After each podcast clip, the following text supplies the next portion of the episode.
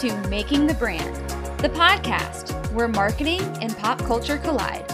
I'm your host, Brianne Fleming. I can't wait to chat about brands, boy bands, and everything in between. Because brands who have a pulse on pop culture can create adoring fans of their own. When you hear the term auto-tune, who comes to mind? If you're a pop culture fanatic like me, you might think of Cher, who's often credited as the first artist to really experiment with autotune with her 1998 single Believe, which I've sung one too many times at karaoke bars.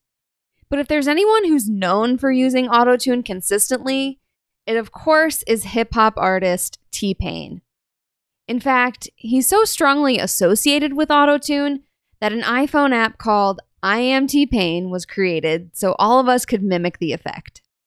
Every one of T Pain's songs brings me back to my college days when I actually looked forward to going to the club.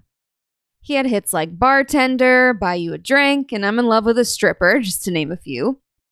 These songs cut through the competitive hip hop scene of the late 2000s. If you think about it, T Pain was up against artists like Lil Wayne, Drake, T.I., Flo Rida, and Jay Z, and yet he still produced hit after hit.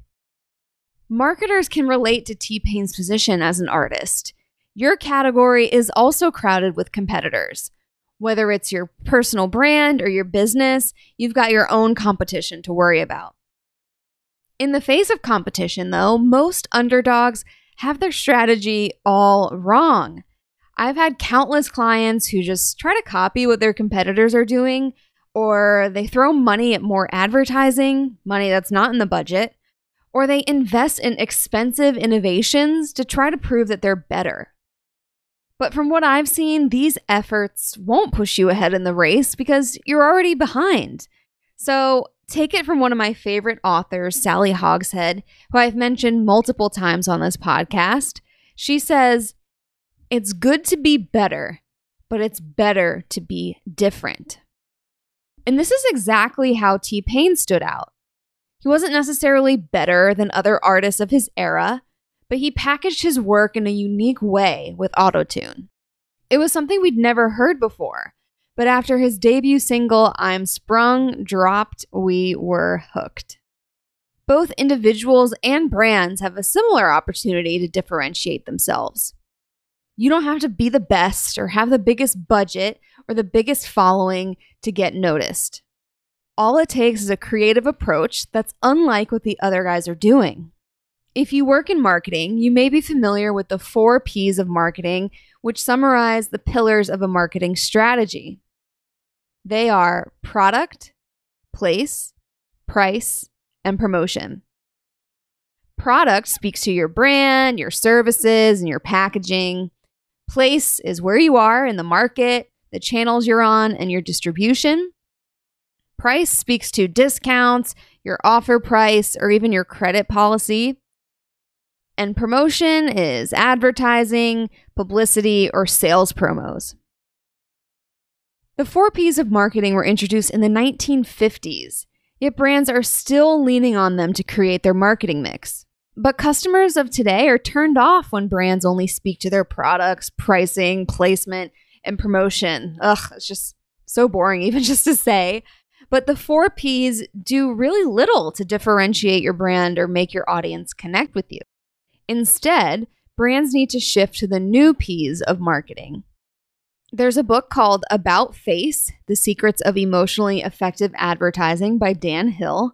And he says the new P's of marketing are passion, purpose, and personality. These are the three P's that'll make your brand shine today. So let's break these down. Let's start with personality, because this reminds me of T Pain. His use of autotune added personality to his music and lyrics. He found a way to make his songs uniquely his by expressing himself in a different way. We see this all the time in other competitive categories. For example, Wendy's stands out in the fast food wars by sharing their brand voice with a touch of sass. They're always ragging on McDonald's and Burger King. Next is passion. This is another commonality we see in both music and marketing. Musicians share their passions with us through song. Through their use of lyrics and melody, they get their audiences to feel something. This should be every marketer's goal to get your audience to care and to feel your passion. Apple does this well, of course. They're not just passionate about technology, but what the technology can do for people. They want to spark your creativity. Same with Nike. They're not just passionate about shoes or sports apparel, but what the apparel can do for you. They want to ignite your inner athlete. Lastly, is purpose. Your audience wants to buy from brands who have a purpose that's bigger than your bottom line.